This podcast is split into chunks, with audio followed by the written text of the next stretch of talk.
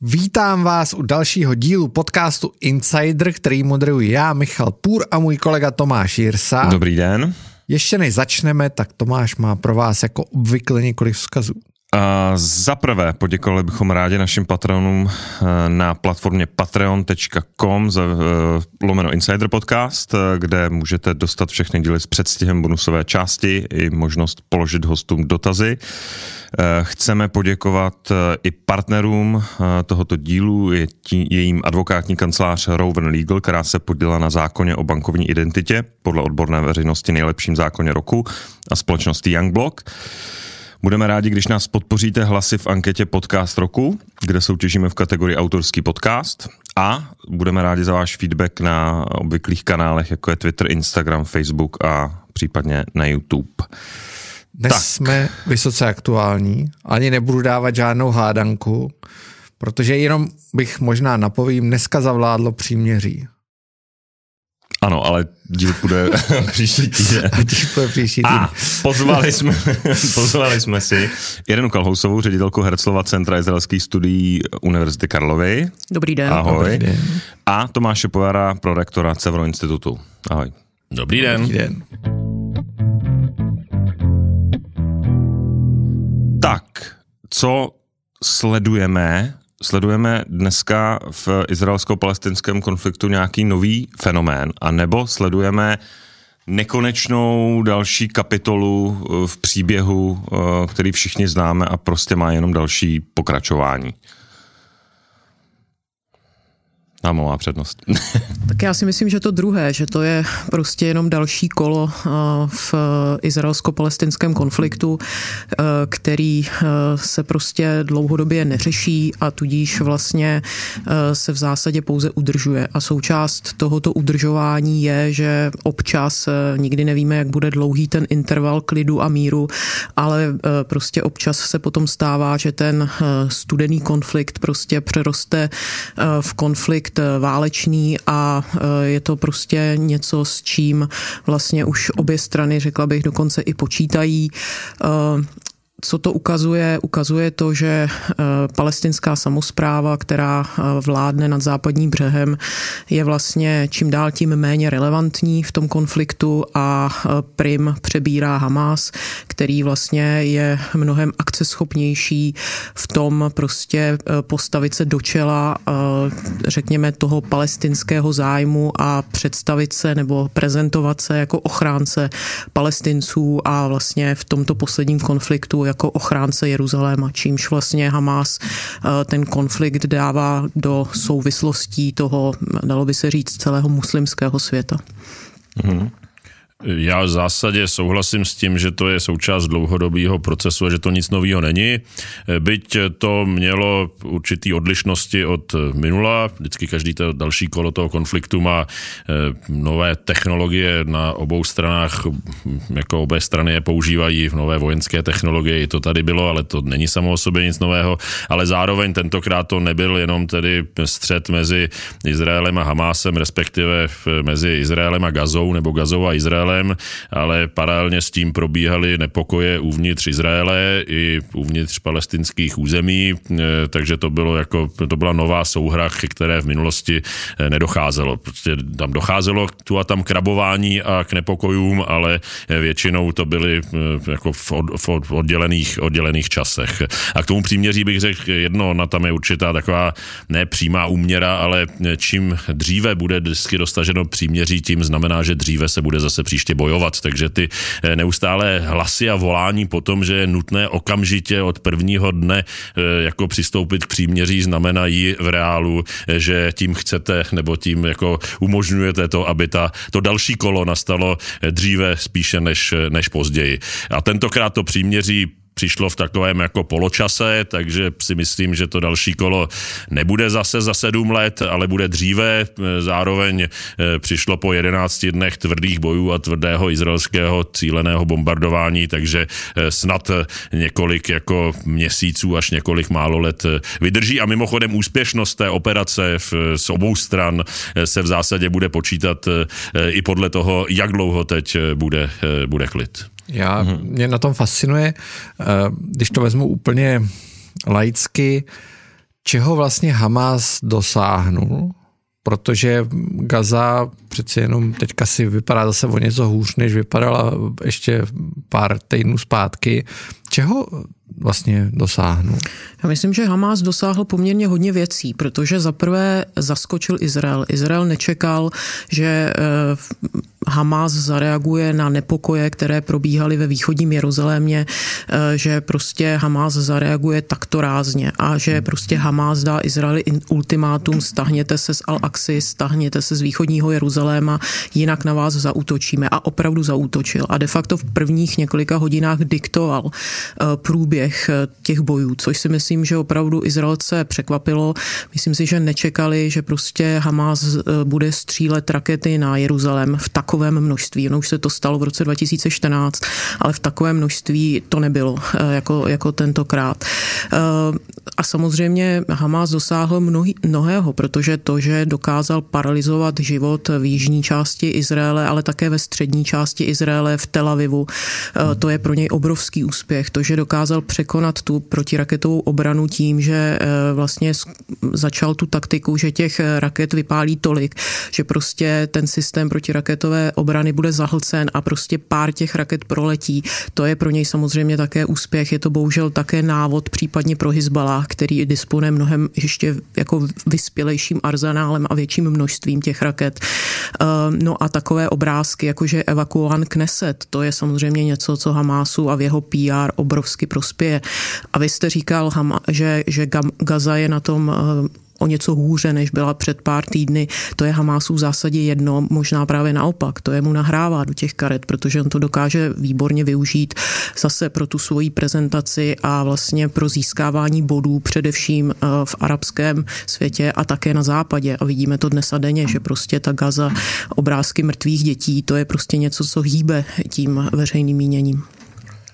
Eh, no tak eh, jasně, tak Hamas, eh, jakožto každá teroristická organizace, je postavená na tom, že čím více mrtvých, tím lépe a to platí i o straně protivníkově, i o straně vlastní. Takže jako Hamas vlastní oběti nepočítá, naopak si je přeje, protože je využívá propagandisticky i s ohledem na tlak na propagandisticky v zahraničí i doma i s ohledem na tlak na vlastní obyvatelstvo.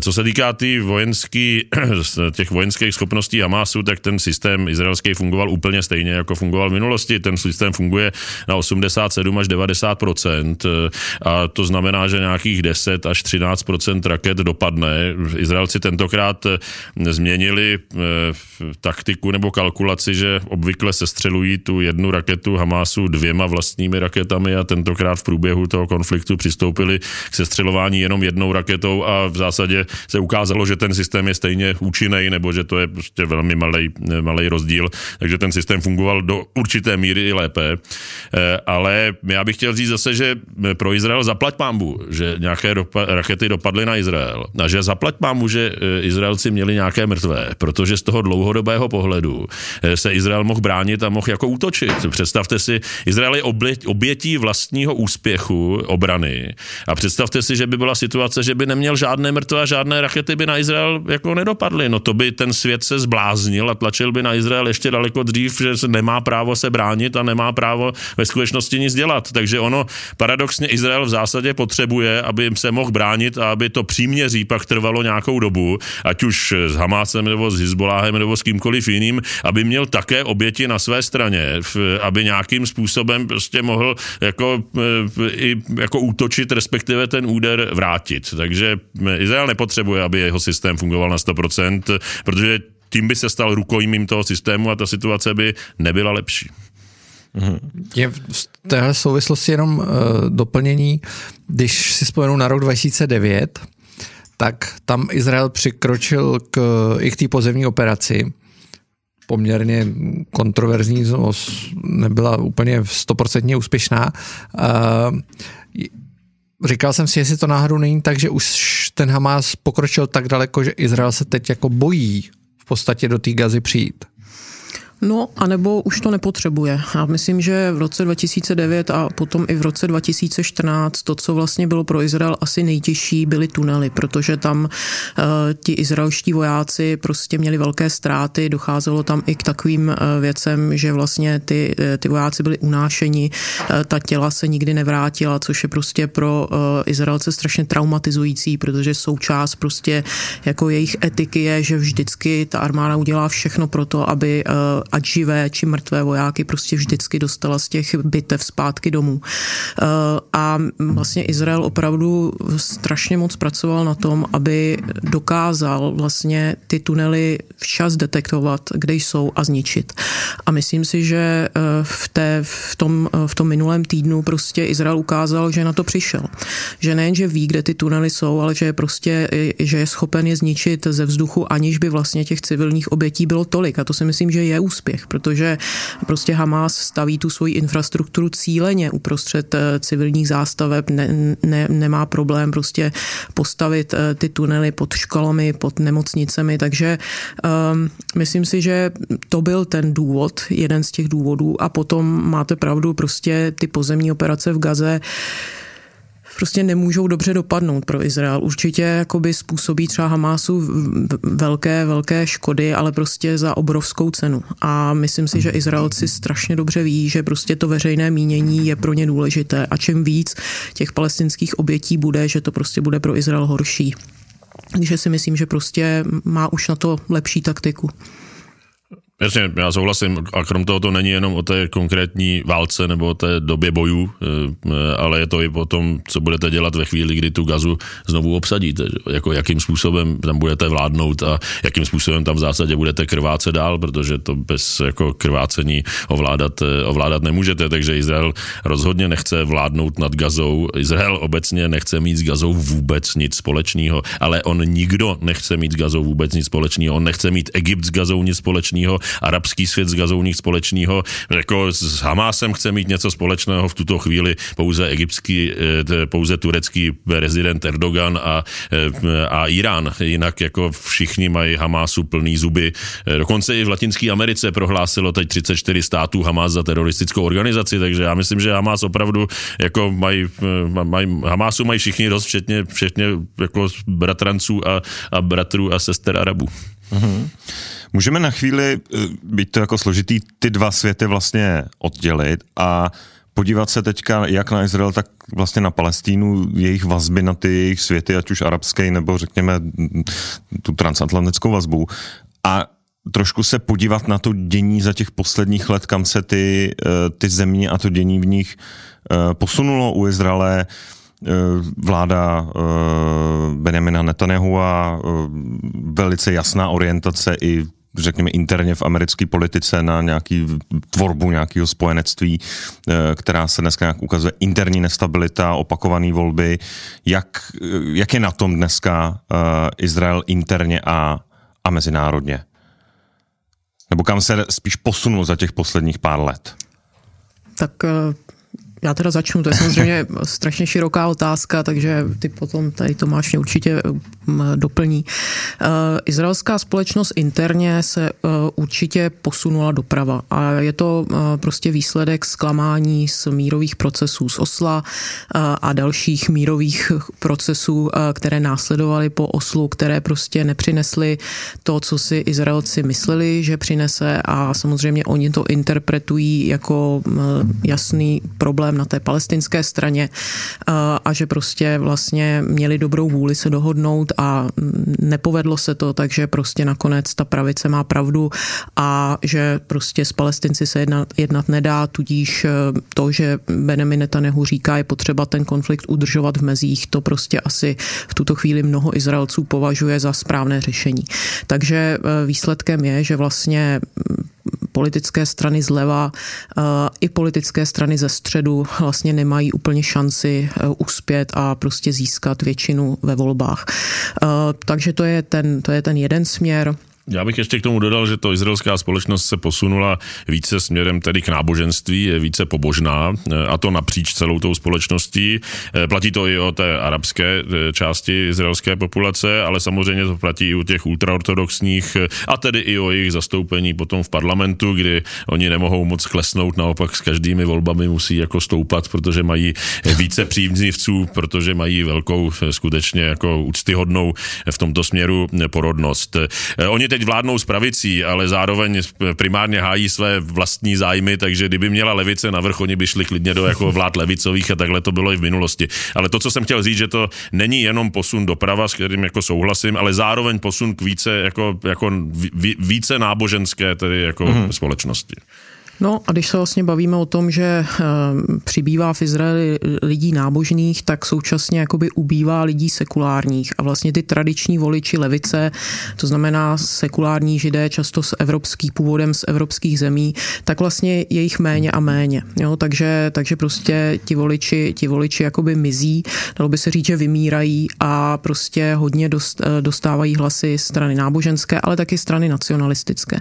Takže vlastně vidíme i posun v tom disku diskurzu v Izraeli, že, že najednou se hodně akcentuje ten etnický prvek, eh, což eh, vlastně je nota, na kterou Benjamin Netanyahu naskočil. On takový politik nebyl, když začínal. Eh, před deseti lety to zdaleka nebylo téma, které on by akcentoval, ale slyšíme to prostě víc a víc, že se prostě spíše mluví o židovském státě, než o demokratickém státě. Prostě jakoby začíná se to vychylovat eh, spíš prostě vůči, vůči tomu etnickému, eh, vůči té etnické charakteristice, než řekněme té demokratické charakteristice. Takže to je určitě jeden směr, který je patrný v Izraeli a uvidíme, kam až to půjde, protože samozřejmě mnoho Izraelců předtím varuje.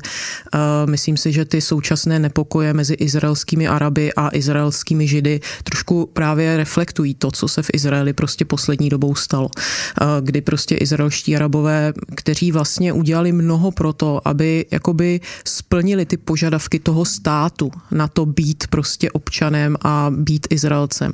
Ale prostě, když vám schválí v roce 2018 zákon, který opravdu opravdu jako naprosto jasně preferuje tu židovskou charakteristiku toho státu na úkor té občanské, tak samozřejmě, že si, že si izraelští arabové začínají klást otázku, a jaké je naše místo tady v té hmm. společnosti. Uh, takže to je, to je ten jeden směr uh, a teda, jak jsi se ptal na tu Ameriku, tak tam si myslím, že je obrovský posun uh, právě také díky Benjaminu Netanyahuovi, který udělal něco, co zatím žádný izraelský politik takhle jasně neudělal, že on se prostě přiklonil na stranu těch republikánů. Prostě téma Izraele v té americké politice bylo vždycky prostě, jako jak se říká, bipartisan, hmm. jo, že to prostě bylo společné pro demokraty i pro republikány.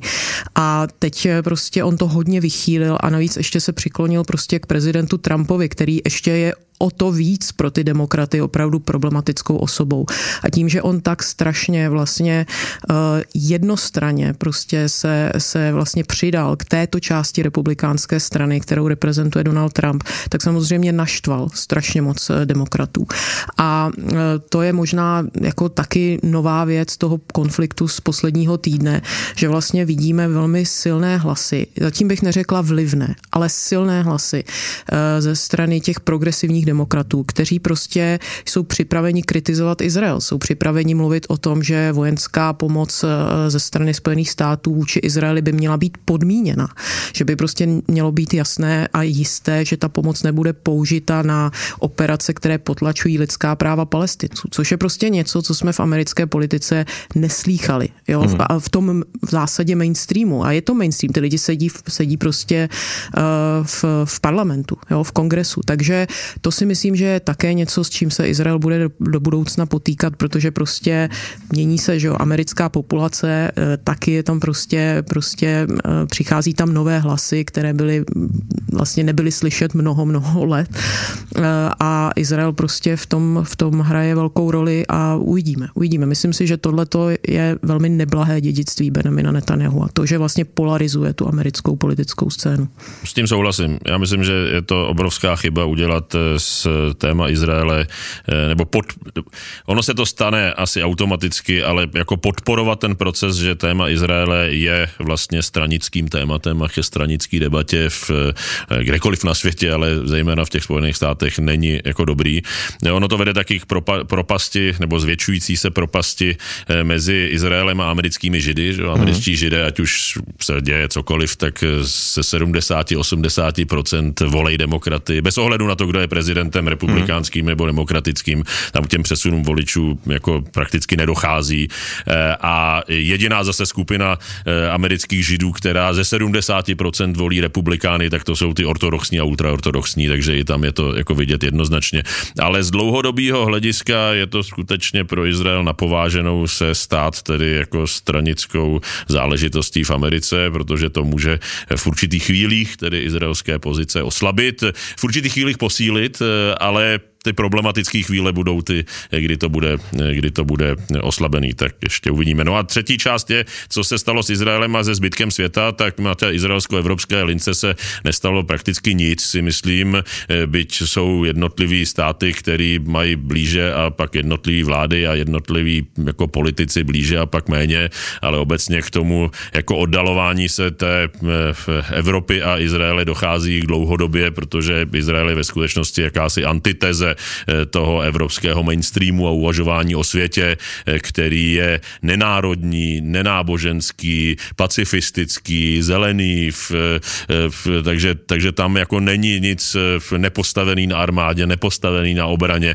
Izrael je pravý opak ve všem, takže v tomto jako, jako ta, ta liberálně levicová představa Evropy, Evropské unie je antitezí jako Izraele a toho, s čím se musí potom Izrael potýkat, ale došlo k výrazným změnám změnám na Blízkém východě a tedy v tom arabském Takže, světě. Tomáši, Ještě... promiň, že tě skáču do řeči, ale než se dostaneš k Blízkému východu, já, já si troufám neúplně souhlasit s tím, tím hodnocením uh, jakoby evropský pozice, protože myslím si, že tam dochází k maličkému posunu ve prospěch Izraele. Já myslím, že to vidíme na těch jednotlivých prohlášení, jak například uh, francouzsko-izraelská parlamentní komise prostě prohlásila, že Izrael je náš spojenec, protože prostě bojuje proti islamistům. Já tam vidím určitý posun, jo, a samozřejmě jako to, že vlastně Evropská unie se není schopná shodnout na nějakým zásadě kritickém hlase vůči jedné či druhé straně je vždycky výsledkem toho, že prostě ty země eh, spolu nesouhlasí, jo, takže dochází k tomu, že jo, k tomu jazyku, který je co možná nejvíc obecný.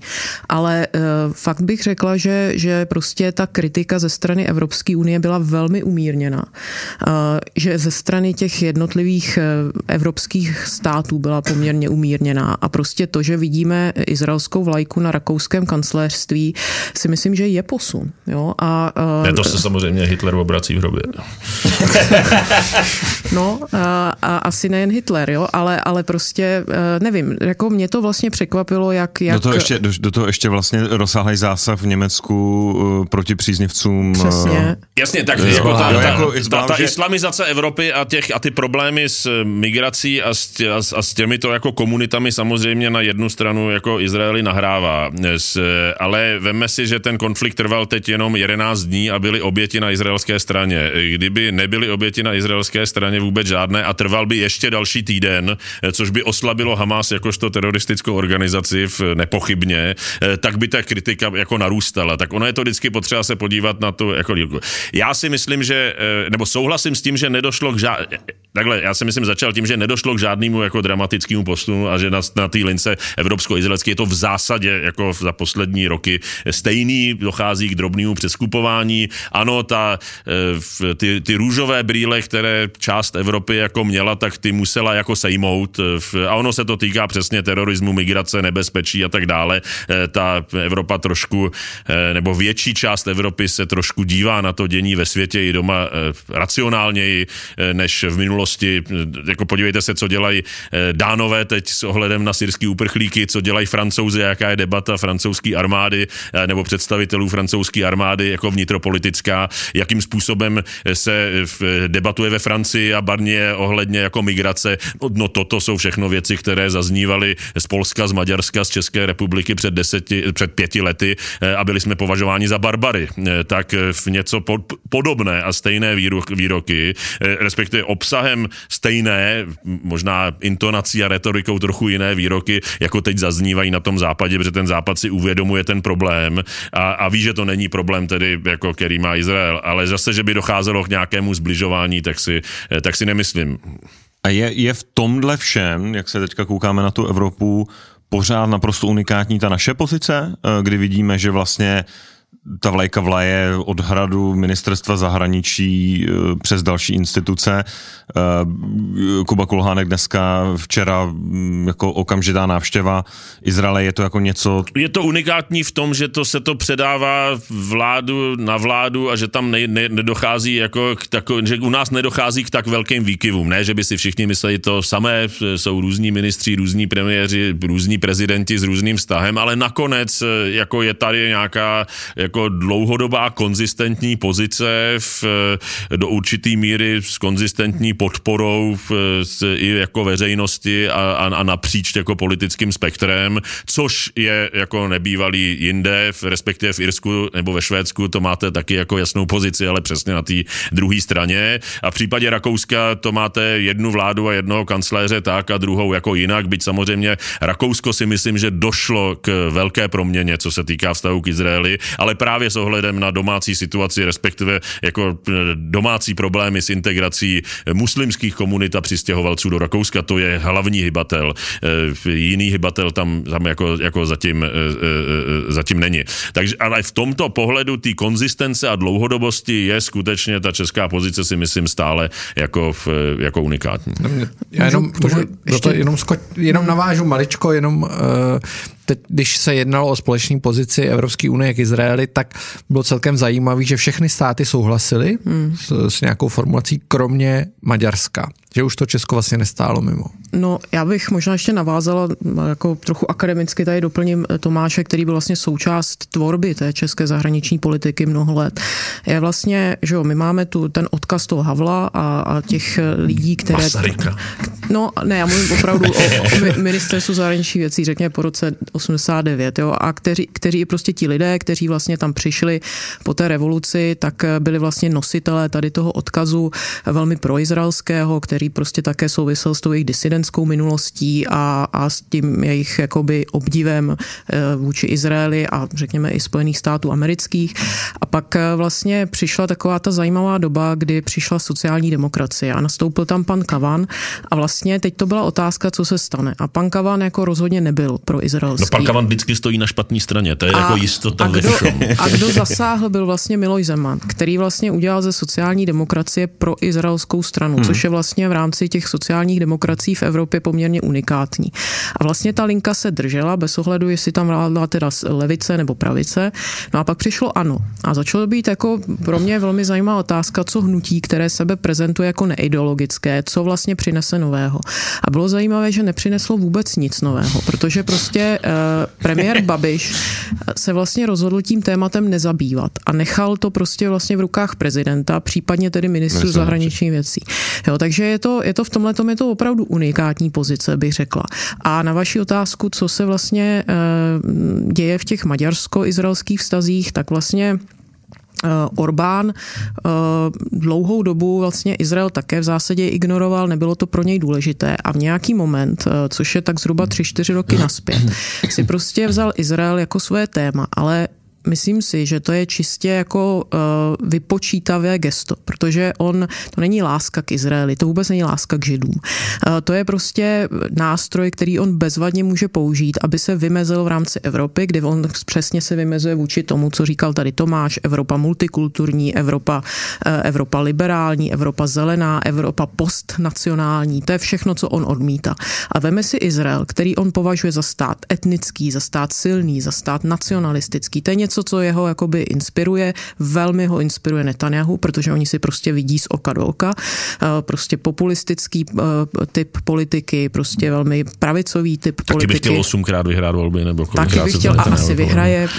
Jo, takže tam je, tam je to, tam je to tato motivace a druhá motivace je, že samozřejmě Orbán se opírá o hlasy antisemických voličů. A prostě v Maďarsku prostě on by nikdy neřekl, že podporuje antisemitismus, to se vždycky prezentuje jako politik, který velmi bojuje proti antisemitismu, a, a, ale prostě není to pravda. Ta realita je, že prostě on dává tomu antisemitismu minimálně jakoby takový volný průběh. No a teď on může říct, podívejte se, my jsme největší přátelé Izraele v Evropské unii, takže nemůžete o mě přeci tvrdit, že já jsem antisemita.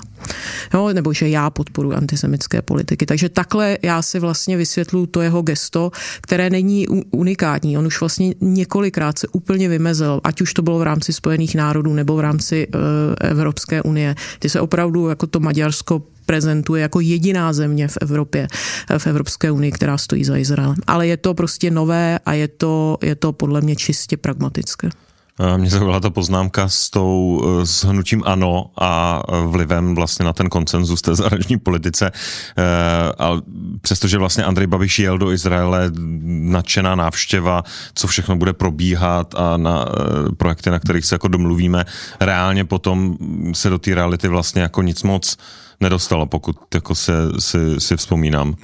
No to takhle, Andrej Babiš prošel ještě jako delším jako vývojem. On jednak do té doby, než se stal premiérem, tak v Izraeli nikdy nebyl. Eh, on, on byl nejblíže v Akabě v Jordánsku, kde tam těžil ty fosfáty eh, v 80. letech, nebo těžil, netěžil, ale prostě on, on, on viděl Izrael z Jordánska eh, a v Izraeli vlastním nebyl až jako premiér. A když byl ještě ministrem financí, ale již jako koaličním partnerem za té minulé vlády, tak když se jednalo o tom, že má být být společné, další společné zasedání vlád a Izrael jako, eh, jako klíčový spojenec, eh, tak eh, na vládě říkal, jak je, jako co to je zase za takovouhle věc, teď tam je jako 350 milionů Arabů a to má daleko větší ekonomický potenciál. Ale postupně došel k tomu, že se podíval na tu realitu a viděl, s kým Česká republika obchoduje, jak cí turisté tady utrácejí, odkud sem jdou investice, o co mají zájem i jako firmy a technologické firmy a kde dochází k skutečné spolupráci. A tam samozřejmě jako Izrael hraje pro nás klíčovou roli, nikoli jenom nějakou sentimentální, ale leda, co se na té izraelské lince děje a on eh, toto pochopil, že to není 350 ku milionů ku jako 8 milionům nebo 9, ale že to je jako jiná, jiná rovnice a zároveň viděl, co hraje Izrael, eh, jakou roli mezinárodně a co to znamená a že to je skutečně jako jiný kalibr, než jemu dobře, zná, dobře známé Maroko. Takže tímto on prošel vlastně jako od člověka, který mu byl Izrael úplně jedno, respektive naopak jako nevěděl, proč by Izrael měl, nebo proč by nějaká česko-izraelská linka měla být a do toho stavu, že má nějaký obsah, že to je zároveň vnitropolitická linka eh, tady vyjednávání s prezidentem Zemanem a s dalšími eh, a vlastně pochopil, že je dobrý tam jako jezdit a s Izraelem něco dělat. Druhá část té otázky je, jak jako je možný ten obsah naplnit konkrétníma projektama. Eh, a to si, s tím si láme hlavu samozřejmě každý premiér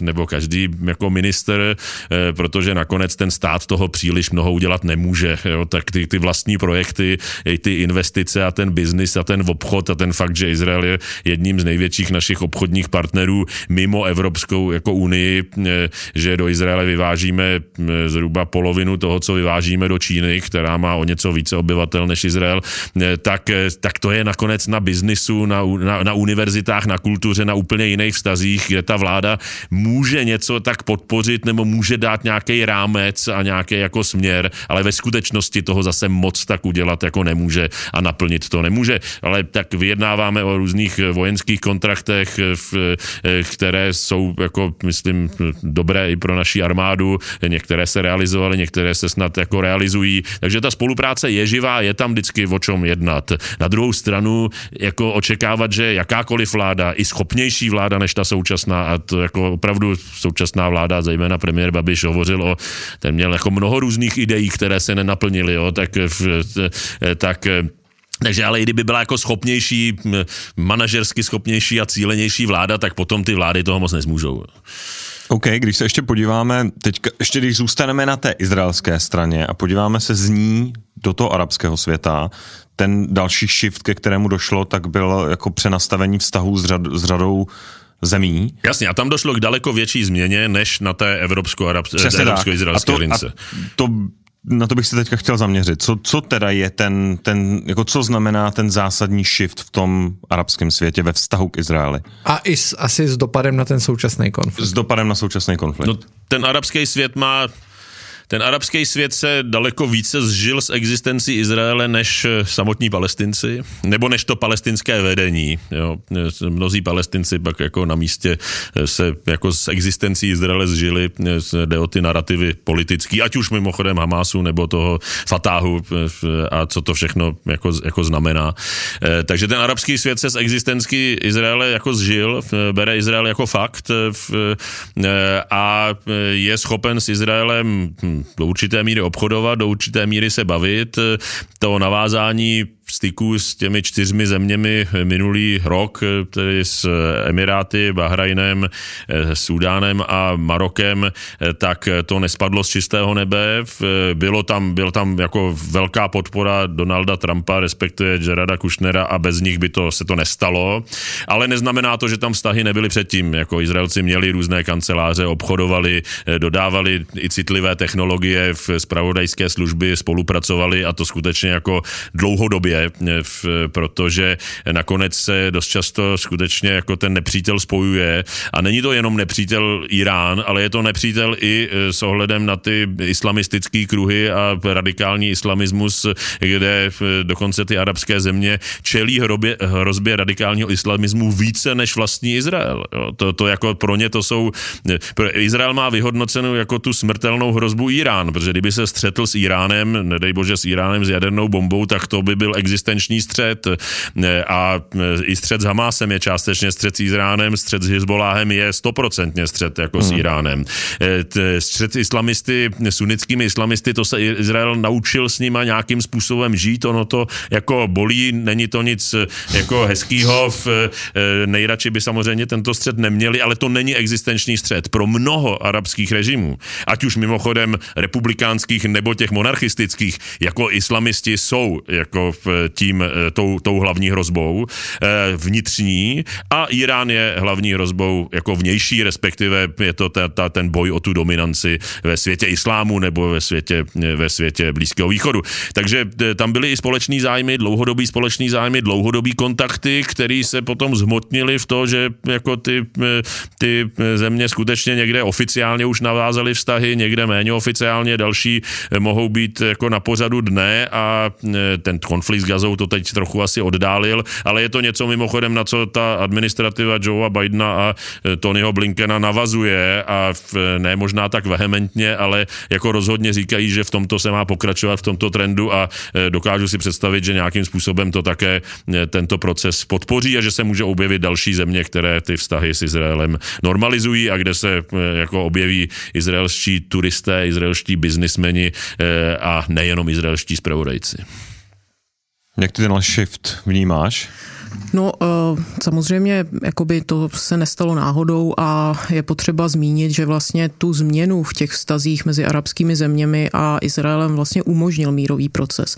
Arabské země začaly s Izraelem tak jakoby v zákulisí nenápadně eh, vyjednávat v souvislosti s Oslem nebo vlastně po Oslu. Jo. To byl ten startovací moment, takže zase bychom neměli jakoby úplně eh, spochybňovat tu důležitost toho izraelsko-palestinského konfliktu, protože prostě ono to s tím souvisí a myslím si, že vlastně Benjamin Netanyahu eh, obrovsky uspěl s tou tezí, že vlastně on je schopen navázat eh, dobré vztahy s arabskými zeměmi, aniž by řešil izraelsko-palestinský konflikt. Protože mnoho let, hmm. jak si ta teze byla taková, že nejprve se musí vyřešit konflikt s palestinci a pak teprve tedy Izrael za odměnu bude mít prostě eh, dobré vztahy s arabským světem. On to dokázal jakoby zdánlivě obejít, což prezentoval jako svůj obrovský úspěch a samozřejmě úspěch to byl.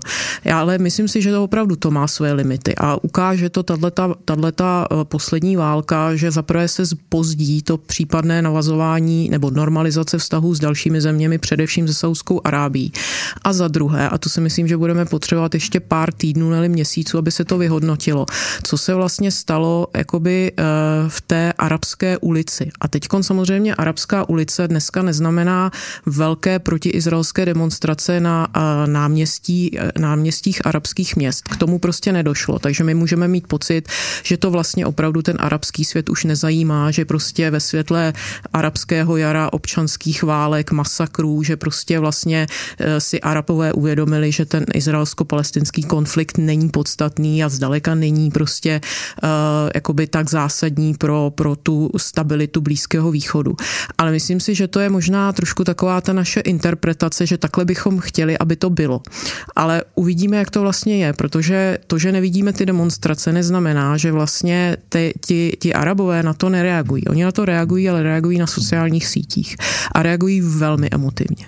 Jo, takže vlastně já neumím arabsky, takže já spolehám na ty anglické zdroje, ale vlastně mnoho Arabů žije mimo arabský svět a arabsky už taky neumí. Takže vlastně hmm. i z toho anglického, uh, uh, vlastně i z té angličtiny si myslím, že člověk jako si lecos, lecos přečte a dozví se. A tam to prostě rezonuje. A rezonuje to tam strašně silně. A samozřejmě uh, ty arabské země to nejsou žádné demokracie, takže oni zase nemusí tak moc se, se jakoby zabývat tím, co si myslí lidé, ale do určité míry musí. Jo. A oni to budou reflektovat. Oni to prostě budou reflektovat v tom svém uh, tom svém vztahu k Izraeli. Takže já se trochu bojím, eh, že vlastně taková, takové to nadšení, že to bude jiný typ míru než s Egyptem a s Jordánskem, že to bude opravdu jakoby vřelý mír, že opravdu turisté budou jezdit z jedné země do druhé, že uvidíme akademickou spolupráci, kulturní spolupráci, samozřejmě ekonomickou spolupráci, že to trošku jako může ochladit a že prostě není úplně pravda, že můžeme naprosto oddělit izraelsko-palestinský konflikt od vztahu Izraele s arabskými zeměmi. Já jsem přesvědčen o tom, že uvidíte živou linku bezpečnostní, biznisovou, akademickou, turistickou mezi Izraelem a Emiráty, mezi Izraelem a Marokem. A je to o tom, eh, jaký ty země jsou, který ty země jsou, jaký je v podhoubí v těch zemích. Eh, mimochodem, kdyby byl, uvidíme linku zvětšující se v tomto směru s Ománem, kde, jako, kde už taky jako existuje a Izraelci tam můžou nějakým způsobem jezdit a obchodovat tam a, a investovat. Takže, takže to, to, to bude to jiný, než co se týká Jordánská a Egypta, protože to jsou jiný země než Jordánsko a Egypt a někdy ty sousedi to mají složitější samozřejmě než ty, eh, kteří jsou od sebe, eh, od sebe vzdálenější. Že bude to procházka růžovým sadem, nebude. Bude to mít různý problémy, bude. Eh, mimochodem, kde bude pro Irán jednodušší zasáhnout potom Izraelce a izraelský cíle, no čím víc těch cílů bude v Maroku nebo v Emirátech, tím to pro Irán bude jednodušší. Takže ono jako těch, který to můžou nějakým způsobem rozdmíchat a vrazit tam ten jako nůž nebo nasypat píseček do soukolí a vrazit kudlu jako dozad a bude se muset na to reagovat, tak těch příležitostí bude taky jako dost. Čím větší ta výměna bude, tím bude za zároveň jako víc příležitostí. Uvidíme, co to přinese, ale, ale jako ta, ta, ten arabský svět je unavený eh, v tím izraelsko-palestinským konfliktem a je do určitý míry unavený e, tou neschopností palestinského vedení e, se na čomkoliv dohodnout a cokoliv konstruktivně dělat. A oni furt vidí, že palestinské vedení po nich něco chce, a nejenom peníze, ale jako různé činy a kroky a na diplomatickém poli, ale ve skutečnosti jim jako nic nedává. Ono jim jako moc zase dát nemůže, buďme jako si upřímní, ale je to jako, jako už jsou s tím unavení. Proč máme furt řešit palestince a palestinský vedení, který není schopný vzít věci do vlastních rukou konstruktivním jako způsobem a nějaký, nějakým, nějaký, jako dávat na stůl konstruktivní alternativy, což se skutečně prostě neděje a to nevidějí konec konců jenom na blízkém východě, ale je to, je to evidentní všude jinde. A ten, kdo dává nějaký alternativy na stůl, tak to je Hamas, což je to muslimské bratrstvo, což je ta islamistická e, e, část a odkud má podporu, no od těch zemí a těch režimů, které jsou postaveny částečně na muslimské bratrstvu, na té ideologii nebo na zpřízněné ideologii e, a to je Turecko a Katar. Katar finančně a Turecko ideologicky. Prezident Erdogan je ve skutečnosti přesvědčeným muslimským bratrem, tureckého ražení samozřejmě. A prezident Erdogan prostě je největším zastáncem Hamásu v danou chvíli a muslimského bratrstva na celém Blízkém východě a vůbec na světě, s tím, že Katar je tím, kdo to, kdo to platí. Netýká se to vůbec jenom Palestiny, respektive Gazy nebo Hamásu.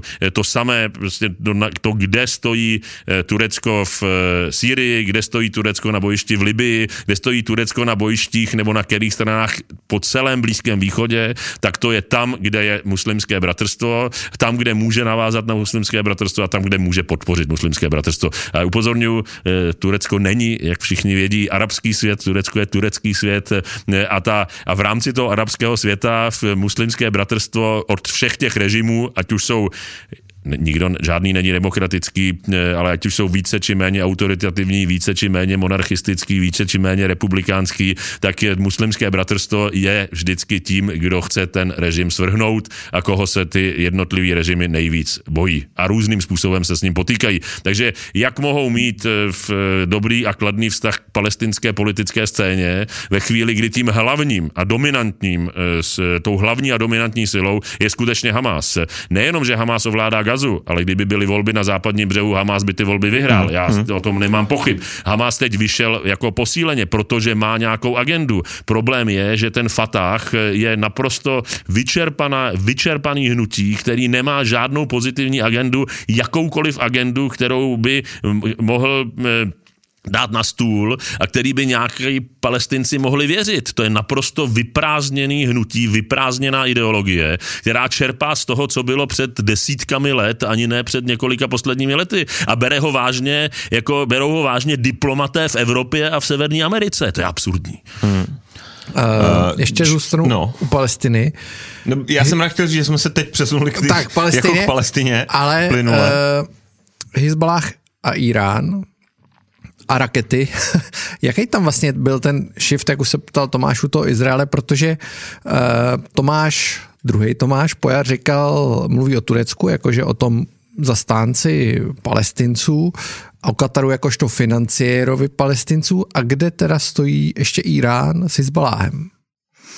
No tak eh, to jsou, eh, to je patron klient, to je prostě tato vazba. Eh, vlastně od začátku ten vztah je naprosto, naprosto svázaný a vlastně Irán poskytuje Hezbaláhu nejen finance a know-how, ale vlastně představitelé Hezbaláhu považují ajatoláhy v, v Teheránu za jejich duchovní vůdce, takže tam je jakoby i to náboženské, i to ideologické spojení naprosto silné a vlastně jakoby skrz Hezbalách má Irán obrovský vliv na to, co se může dít v Izraeli, protože prostě eh, ta severní část Izraele samozřejmě je, je velmi ohrožená potenciálně Hezbaláhem a v zásadě Irán, když bude chtít, eh, tak je schopen vlastně ten, ten Hezbalách aktivizovat. Eh, vlastně musím říct, že čeho já jsem se bála nejvíc v těch posledních dnech, že se tak stane. Jo, že vlastně prostě, kdyby, kdyby na Izrael začaly lítat ty rakety ještě ze severu, tak vlastně by se Izrael ocitl pod neuvěřitelnou palbou palbou jako ze všech možných stran, vlastně z Gazy,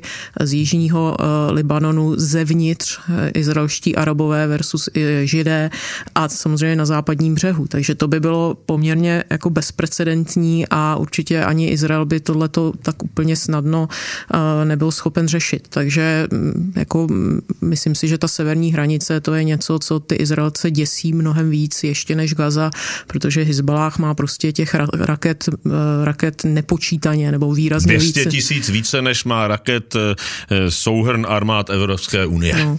No, a ty rakety jako jsou přesnější, ty rakety mají delší dolet, eh, prostě, eh, prostě je, to, je to vážná hrozba. Taky vlastně, když probíhala, nebo stále ještě probíhá válka v Sýrii, tak jsme opakovaně slyšeli, že Izrael zaútočil na různé konvoje, že Izrael zaútočil na různé, různé jaksi vojenské sklady.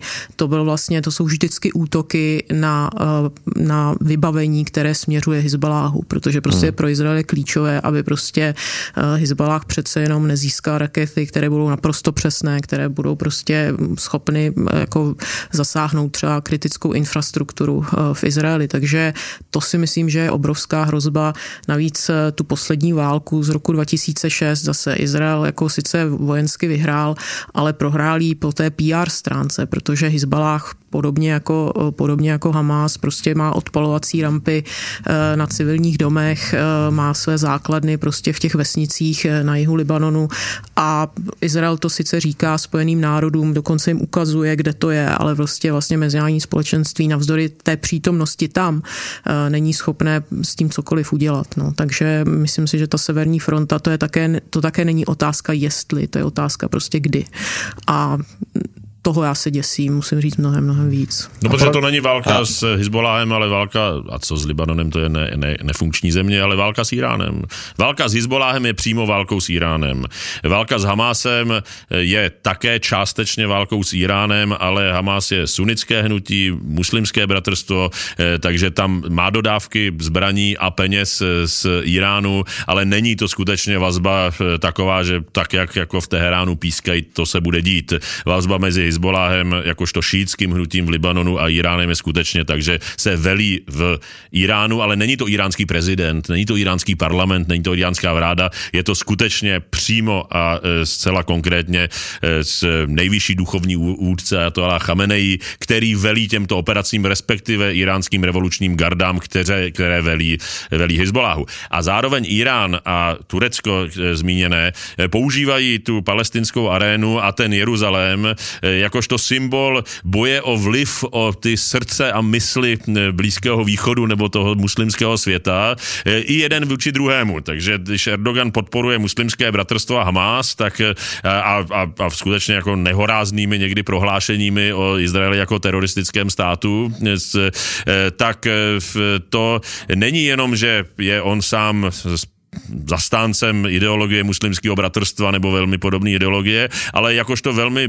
pragmatický harcovník na mezinárodní politické scéně, tak to používá pro jako zvýšení svých, své váhy a e, svého image vůči celému Blízkému východu i vůči tomu Iránu, protože samozřejmě on chce být tím sultánem a tou dominantní silou. E, to, co chtějí být také ze své strany a ze svého pohledu samozřejmě, e, samozřejmě peršané. Takže ten, ten, ten Jeruzalém je skutečně město a symbol, ke kterému se vztahují všichni, konec konců se k němu vztahujeme i my eh, tady bezvěrci v Čechách, tak přece jenom nějaký vztah k tomu Jeruzalému a Betlému máme a, eh, a to je jeden z problémů, proč ten konflikt je eh, skutečně neřešitelný, respektive proč nějaký věčný mír tam nenastane v následujících jako staletích, tak jako nenastal v posledních několika tisíci letech ani po tom posledním století, protože těch nároků nejenom zevnitř, ale i zvenčí je obrovské množství. A protože neřešíte konflikt mezi Izraelci a Palestinci. Já jsem přesvědčený, že konflikt mezi Izraelci a Palestinci, kdyby to byl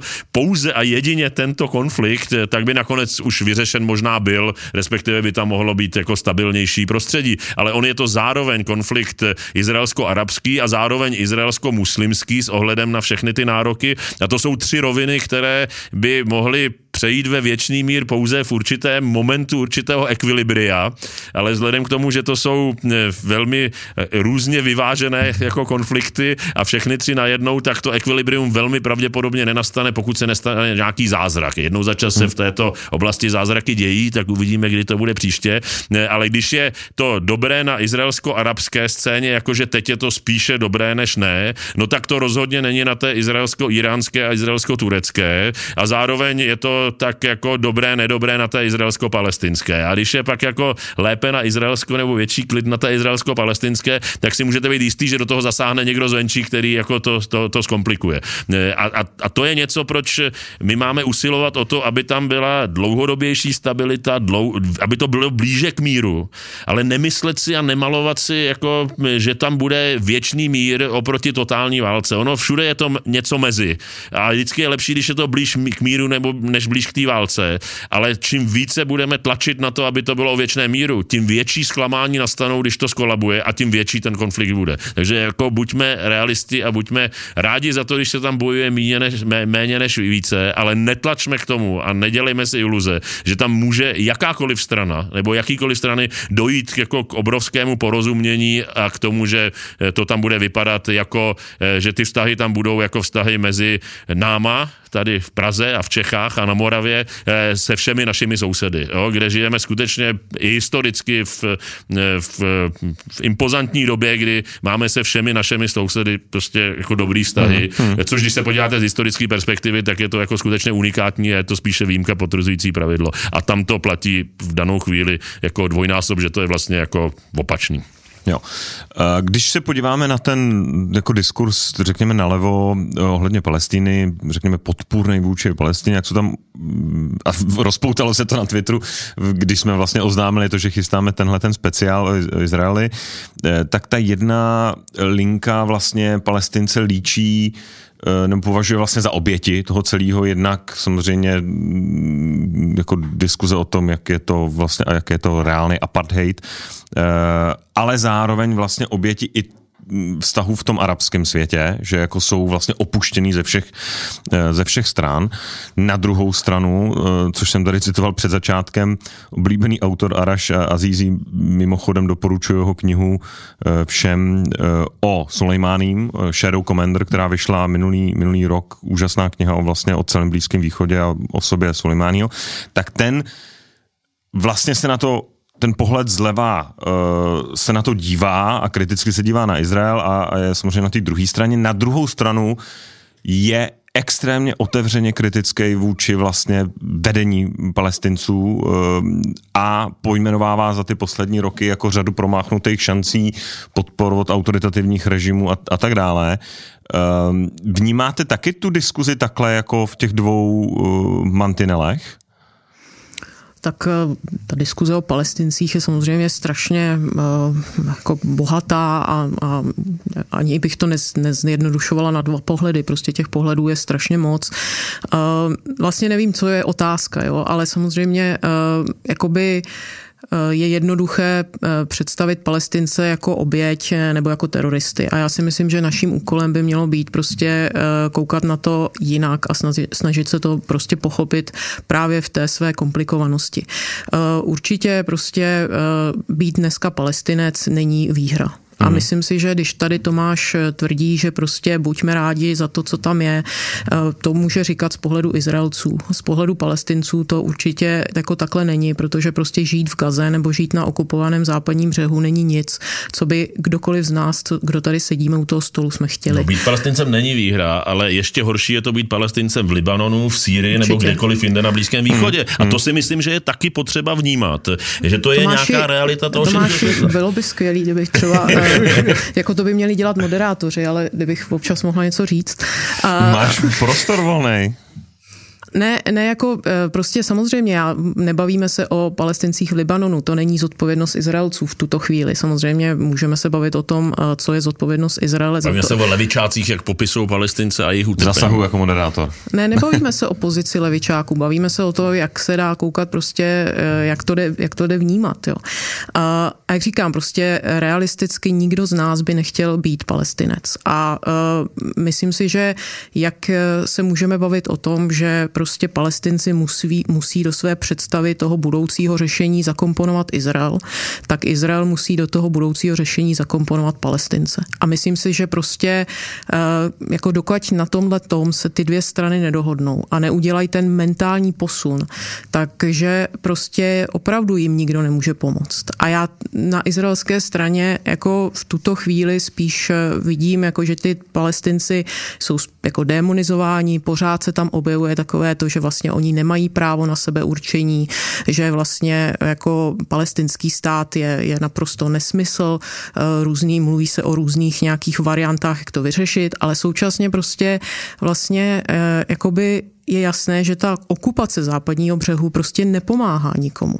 Jo, a můžeme se bavit o tom, proč prostě se Izrael do té situace dostal, jak k tomu přispěli arabské země, jak k tomu přispěli palestinci sami. Určitě najdeme prostě mnoho argumentů, které vysvětlí tu izraelskou pozici. Ale dostal se do té situace a teď co s tím dál? A teď já vlastně na té pravicové izraelské scéně, která vlastně uh, prohlubuje tu okupaci, prodlužuje tu okupaci, tak nevidím odpověď na to, co vlastně se bude dít dál, protože prostě to je politické hnutí, které chce, aby Izrael byl židovským státem, převážně židovským státem, ale vlastně nemá problém nebo nemá řešení, co bude Izrael dělat, když vlastně ovládá území, které je palestinské, kde prostě žije 3 miliony palestinců. Co vlastně bude ta, ta budoucnost? Prostě a tohle já se bojím. Ty jsi zmínil svou apartheid, abych zdaleka tak daleko nešla, hmm. ale vlastně jakoby ti lidé opravdu jako nemají, nemají dobrý život, nemají zdaleka plná práva, prostě jsou pod jiným právním systémem, než jsou Izraelci, jsou pod jiným právním systémem, než jsou vlastně Izraelci žijící na západním břehu. Jo, takže tam, tam je mnoho problémů a prostě já z té pravicové strany prostě nevidím nějaký návrh, co se vlastně bude dít. A to je to, co, to, co mě jakoby na tom, můžu, na tom vadí. Můžu doplnit tady k tomu i na to, co říkal Tomáš. V těch okolních zemích, v Libanonu, v Sýrii a tak dále, obrovská uprchlická komunita nebo těch palestinců, není v tom pokrytectví těchto těch zemí a národů, eh, že ty palestince za ty desítky let vlastně mezi sebe nepřijali? Že vlastně jenom uměle udržují ten problém, protože ve chvíli, kdyby je přijali, tak tady prostě problém té Palestiny nemusí existovat. No, eh, já se dostanu k tomu závěru eh, za chvíli. Eh, samozřejmě, že ano, prostě palestinští uprchlíci jsou využíváni jako politická karta, přispívá k tomu i mezinárodní společenství tím, že vlastně pouze mezi palestinci se dědí status uprchlíka, to je naprostý unikát a určitě je to prostě jako forma nátlaku a je to něco, co je vlastně součást té palestinské identity, že prostě oni jsou ti uprchlíci, kteří se jednou vrátí prostě tam, odkud původně přišli. A vlastně jediná země, která jim nabídla občanství je Jordánsko, hmm. jinak prostě mají právě ten status toho uprchlíka. A je to samozřejmě špatně. Jako ta, ta, k té integraci už dávno mohlo dojít a prostě mm, let čemu by to pomohlo. Ale co by to neřešilo, je otázka západního břehu, protože tam prostě by ta situace, tam ta situace je a bude se muset řešit. A prostě eh, nevím, já si prostě myslím, že jako vznik palestinského státu, samozřejmě museli bychom se bavit o tom, v jaké podobě, eh, s jakými jako bezpečnostními opatřeními a tak dále, že prostě by se Izraeli ulevilo. Že prostě Izrael by najednou jako ztratil tu pozici toho okupanta, najednou by tam byla vláda, která prostě je zodpovědná za to, co se tam děje. Uh, nevím, prostě přijde mi to, přijde mi prostě zvláštní jako vlastně nemít žádný plán, co se s tím územím bude dít. A vlastně tvrdit, že když to budu udržovat, že to je to jediné, co prostě se dá, uh, myslím si, že to je strašně krátkozraký a že to prostě má velmi negativní dopad na ty palestince, ale začíná to mít strašně negativní dopad na izraelskou společnost, která je prostě díky tomu hluboce rozhádaná, uh, která je kvůli tomu prostě politicky jako velmi rozpolcená nevím. Tomáš Pár hluboce nesouhlasí. Já konečně můžu hluboce nesouhlasit, eh, tak eh, jenom jedna odbočka k těm uprchlíkům. Jo. Tak při, jako, představme si my tady v Čechách, že by Německo neintegrovalo sudecký Němce. Jo. Jako rozhodně by v danou chvíli nebyl, jako, nebyly vztahy s Německem takový, jaký jsou. A v 90. letech by teda jako vůbec nebyly takový, jaký jsou a ta historie a ta současnost by teda byla jako velmi rozdílná, tak, eh, ale k tomu nechci zacházet naprostá většina Izraelců, ať už si myslí cokoliv, tak nechce mít s Palestincem vůbec nic společného, protože je prostě jako to otravuje, jako se otravuje jim to život jako a tak dále, takže, takže to je potřeba se jako uvědomit.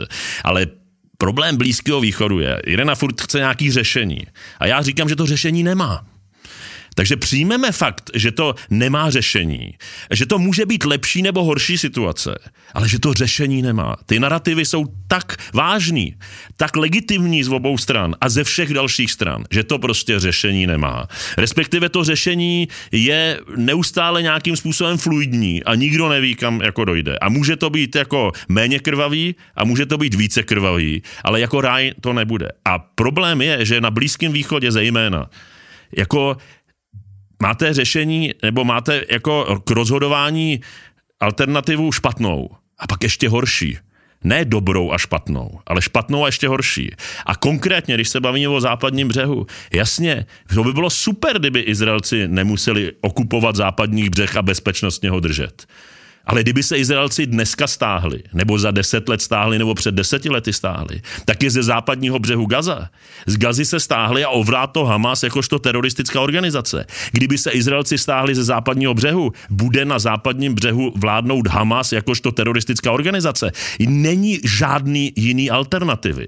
Takže je to lepší pro Izrael, nebo má Izrael volbu se nějakým způsobem stáhnout ze západního břehu? Nemá tu volbu, nemůže se stáhnout, protože by to vedlo k daleko větší válce, k daleko většímu násilí a, na, nakonec k daleko více mrtvým jak Izraelcům, tak Palestincům.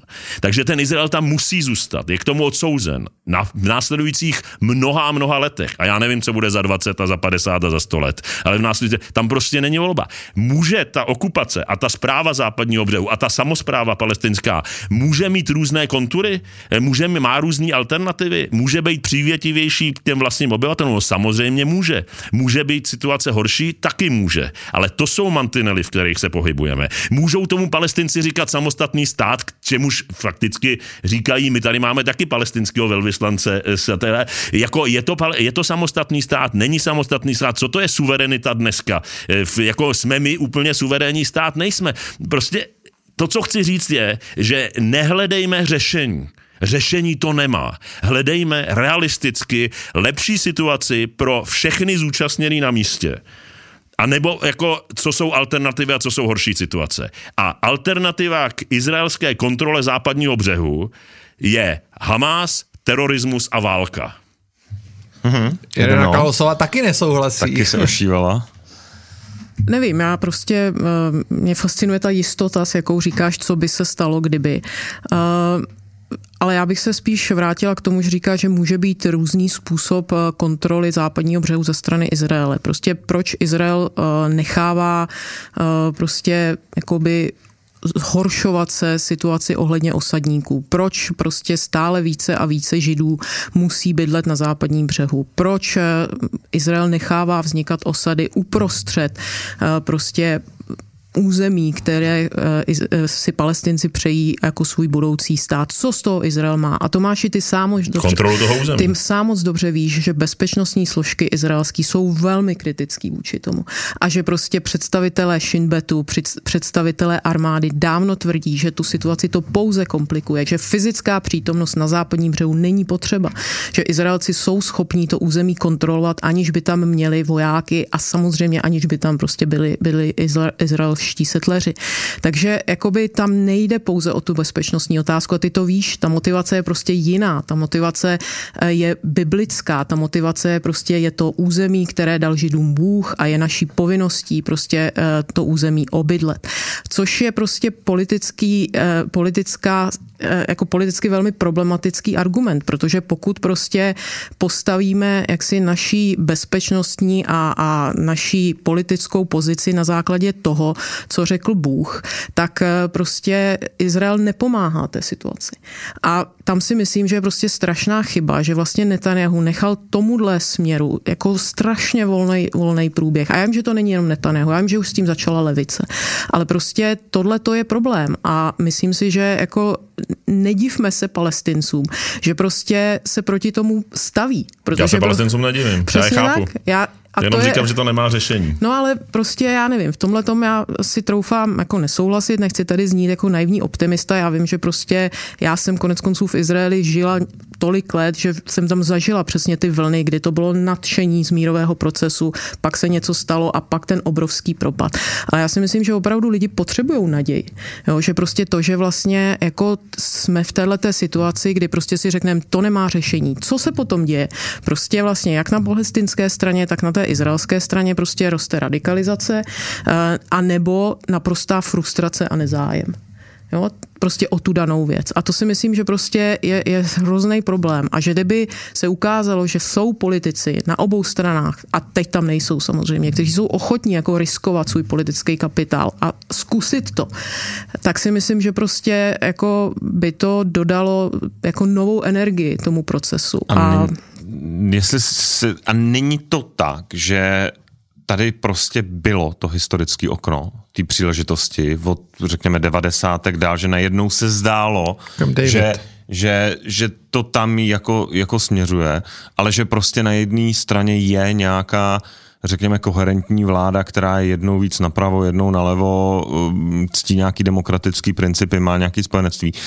Eh, a na druhý, což je přesně ten druhý mantinel té diskuze i uvnitř, řekněme, toho arabského světa, který říká, hele, na té druhé straně prostě není něco koherentního, něco demokratický už vůbec ne, co by bylo schopný vlastně k té dohodě dospět. Můžu no. doplnit jeden postřeh jenom, to, to souvisí s tou Tomášovou otázkou. Koukal jsem se na průzkum mezi Izraelcema, podpora Camp Davidu teď, teď 85%. Hmm. Jo.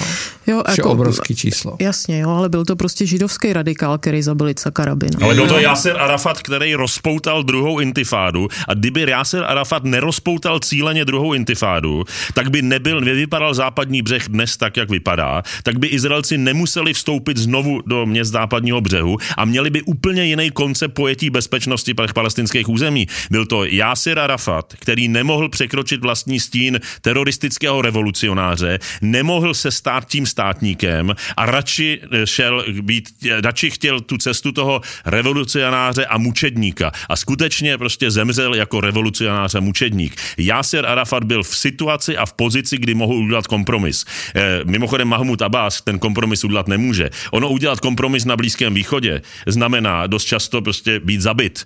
Uděláte-li kompromis, to znamená, že, udělá, že ukážete slabost a slabost se na Blízkém východě neodpouští. E, a není náhodou mimochodem, že Yitzhak Rabin byl zabit eh, židovským radikálem eh, a eh, to, co hrozí Mahmudu Abásovi, kdyby šel na jakýkoliv kompromis, tak by bylo zabití tím palestinským bratrancem nebo bratrem na místě, nikoli židovským radikálem. Irena Kalhosová byla převálcována. Ne, ale mě, já se spíš chci vrátit ty myšlence, že dobře, je určitě obě ty strany mají jako ty radikální mm, od, odnože nebo křídla, nebo jak to nazvat, eh, který jako dělají ne, neuvěřitelné věci, ale pořád tady máme jako entitu, která vlastně, kterou považujeme jednoznačně za demokratickou ve světě okolním, který takovej není nastavení myšlenkově eh, ani politicky. Má různý porivy toho veřejného mínění, ale v zásadě motivaci nějak vystupovat a dohodnout se, samozřejmě mít tu sílu je prostě ten.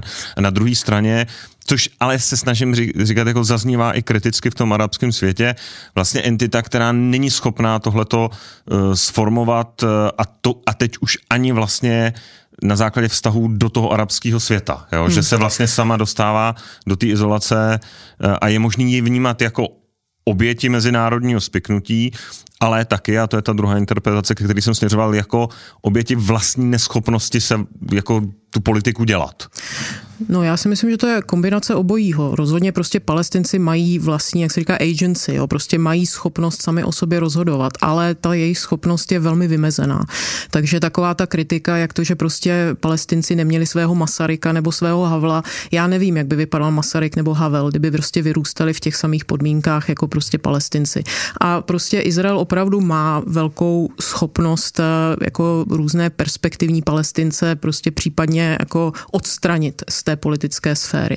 A děje se to, prostě se to děje, takže eh, já bych řekla, že prostě to, co vidíme eh, jako mezi palestinskými představiteli, je trošku taky výsledkem prostě práce mezinárodního společenství, prostě jsme se jakoby vychovali a finančně zaplatili prostě tuhle tu generaci fatahníků, což jsou prostě lidé, kteří před 50 lety byli někde v zákopech, pak si najednou prostě zvykli na to, že mezinárodní společenství je zaplavilo penězi, prostě pozvánkami na konference, ubytování v pětihvězdičkových hotelích a jim se to samozřejmě strašně líbí. A když vidíme představitele Fatahu, myslím si, že mnoho posluchačů třeba vidělo ten rozhovor prostě s palestinským velvyslancem v české televizi, který byl naprosto otřesný, tak to je takový průměrný Fatahník, jo, prostě star, stárnoucí nebo už velmi starý muž, který prostě jako bere velmi dlouho už ty, ty dobré platy a nemá zájem o nějaké velké změny, nemá zájem cokoliv riskovat, je intelektuálně už zcela impotentní, je prostě vyprahlý a je na to zvyklý a vyhovuje mu to. Zdravím pod... palestinského velvyslance. Prostě ty,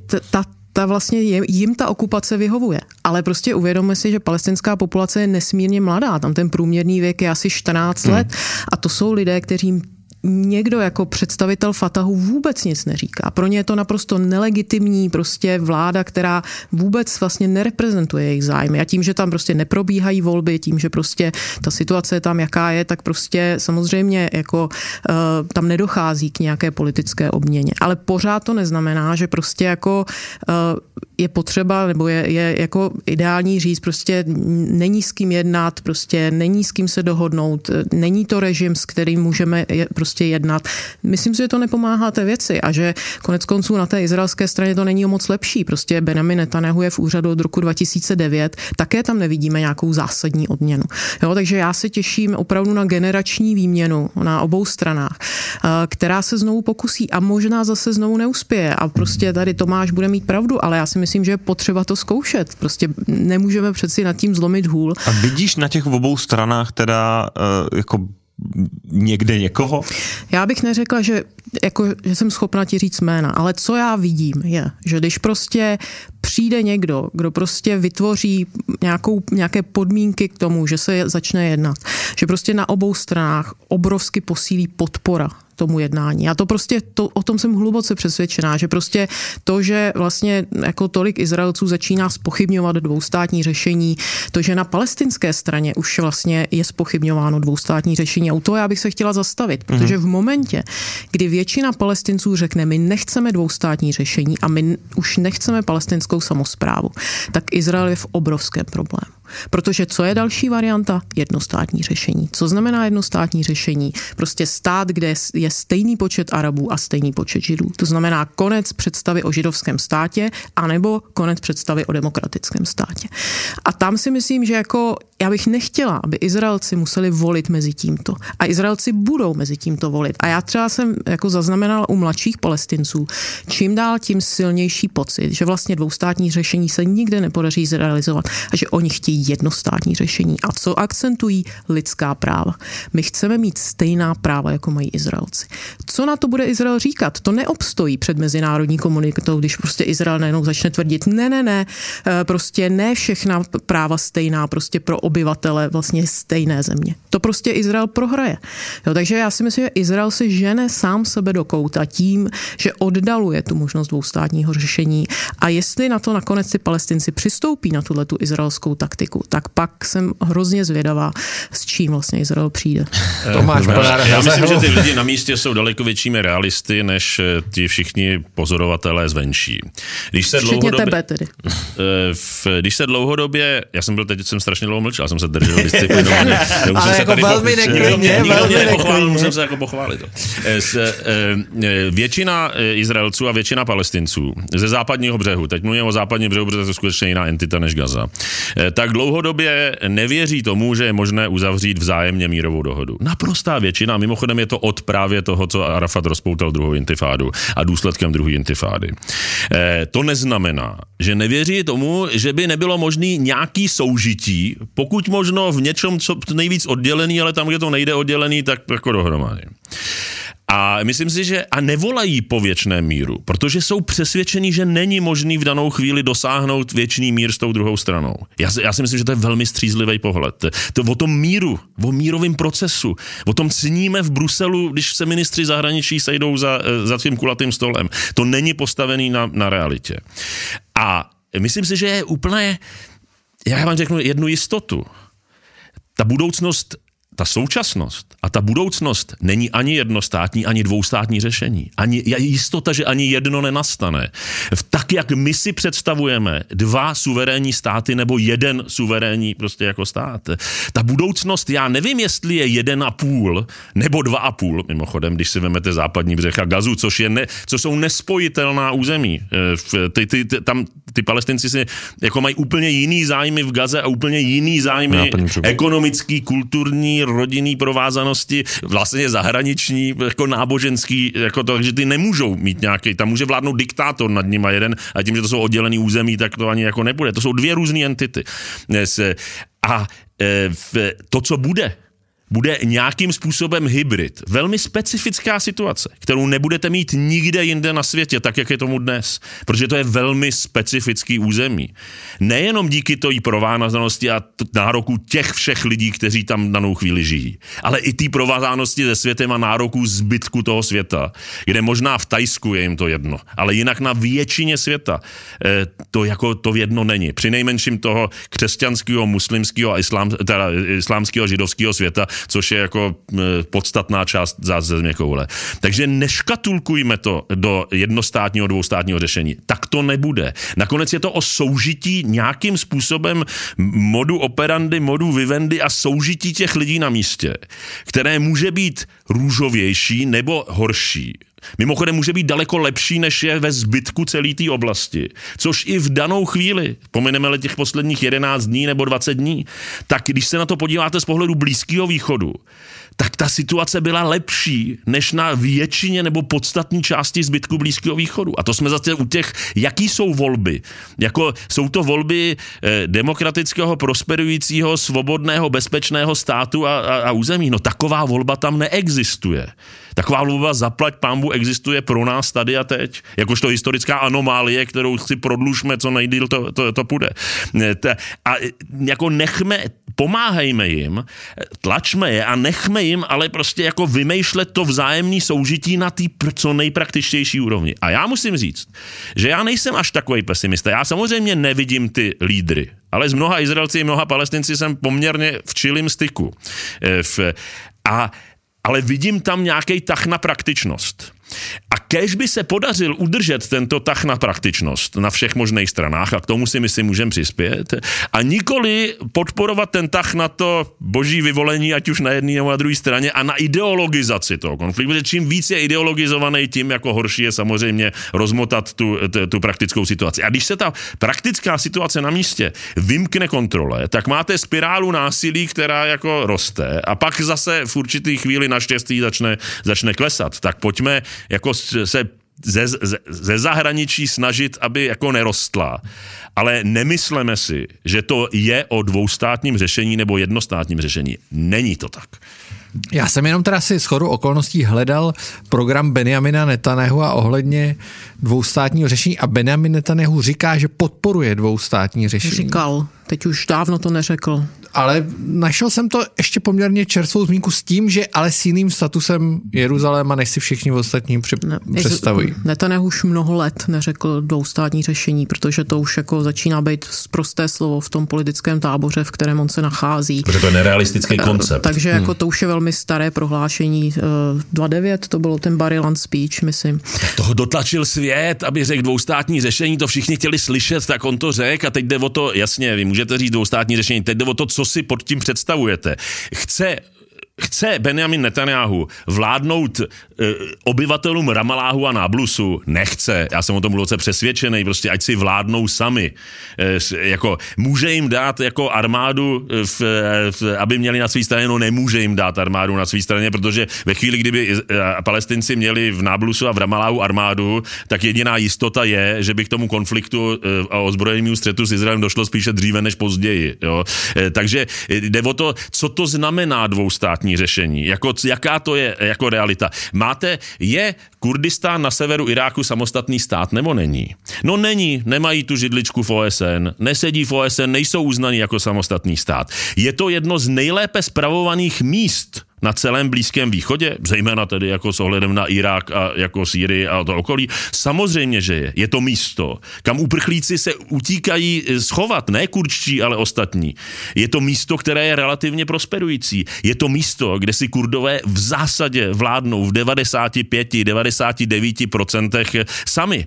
Akorát nejsou uznaný jako ten stát. Eh, takže, no, takže je, abychom se dostali k těm palestincům, eh, tak prostě palestinci si nevládnou zvládnou sami, eh, uprchlíci tam se žádní jako nechodí z arabského světa, protože se tam nedostanou.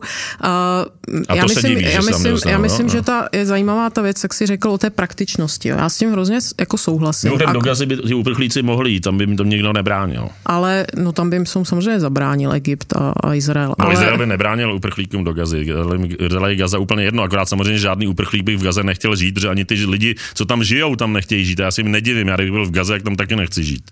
No, ale jakoby ta, ta praktičnost, ona, jako to není vlastně originální koncept, jo? o tom už třeba hodně mluvil i Šimon Perez, jo? ekonomický mír, ekonomická spolupráce, ale ono to má své limity, prostě ono to jako do určité míry je určitě lepší varianta než, než, než jako válka, ale prostě neřeší to ty ambice prostě palestinců. Já si myslím, že eh, jako je potřeba ty politické ambice palestinců vzít v potaz. Jo, a to je, myslím, úkol Izraele. A to je jako, jak, jak jo, my strašně vyčítáme palestincům a vyčítáme jim to oprávněně, že jim vlastně nevěříme to, že už jsou stotožnění s tím, že prostě Izrael tam je a bude. Jo, a to se zase vracím k tomu, čem jsem mluvila vlastně, jako co se děje na sociálních sítích v souvislosti s tímhletím konfliktem z posledních dnů. A co to mě tam vlastně nejvíc jako zarazilo a do určité míry jako znepokojilo, je, že se o Izraelcích v jakékoliv hranici mluví jako o settlerech. Jo, že prostě settlers, že nikdo neříká Israelis, že to jakoby úplně spochybňuje tu existenci prostě státu Izrael. Jo. Uh, Izraelci tam nebydlí, Izraelci prostě okupují. A teď mluvíme opravdu o hranicích jako z roku 67. Hmm. Uh, a mě to strašně rozčiluje, ale vlastně jako e, potřebovali bychom, aby obě strany tohle to prostě uznali. Jo.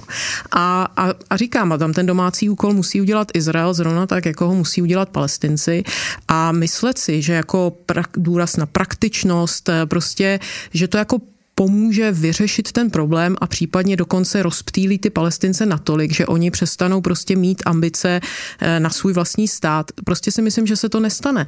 A jako, jako praktičnost v momentě, kdy vlastně je to Izrael, který může kdykoliv tu jakoukoliv spolupráci zastavit, znemožnit najednou palestincům pracovat v Izraeli, znemožnit eh, prostě to, aby vlastně palestinci mohli na západním břehu prostě se ekonomicky rozvíjet, tak jako jako jak, to není prostě, to není jako rovnocené partnerství, že jo? to je prostě pořád je to tam ten Izrael, který jakoby určuje pravidla hry a kdykoliv je může změnit.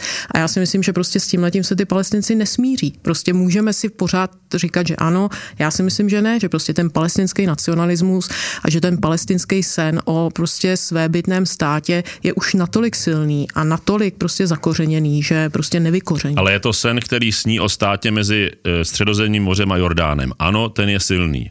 A, t- a ten, toho se palestinci nikdy nevzdali. A mimochodem, jako OK, já to na jednu stranu chápu. Teď jde o to, jestli se tento sen snažíte vybudovat dneska, a nebo jestli to je takový ten historický sen, že tak křižáci tady byli 200 let a pak nebyli. Jako to jde o ten horizont strašně moc. Naprost, Hamas věří tomu, že se baví o islámském státu, muslimského bratrstva e, mezi středozemním mořem a Jordánem. Ty lidi jsou o tom přesvědčení a mimochodem to je, a já jim to neberu a jsou o tom skálo, eh, tvorně, jako skálopevně přesvědčení. Já jsem se s mnoha hamásníkama v průběhu mnoha let setkal. Ty jsou o tom přesvědčení. Maximálně říkají někteří, hele, jako dobrý, tak teď to nedosáhnem, ale jako jednou toho dosáhnem, protože prostě toho musíme dosáhnout.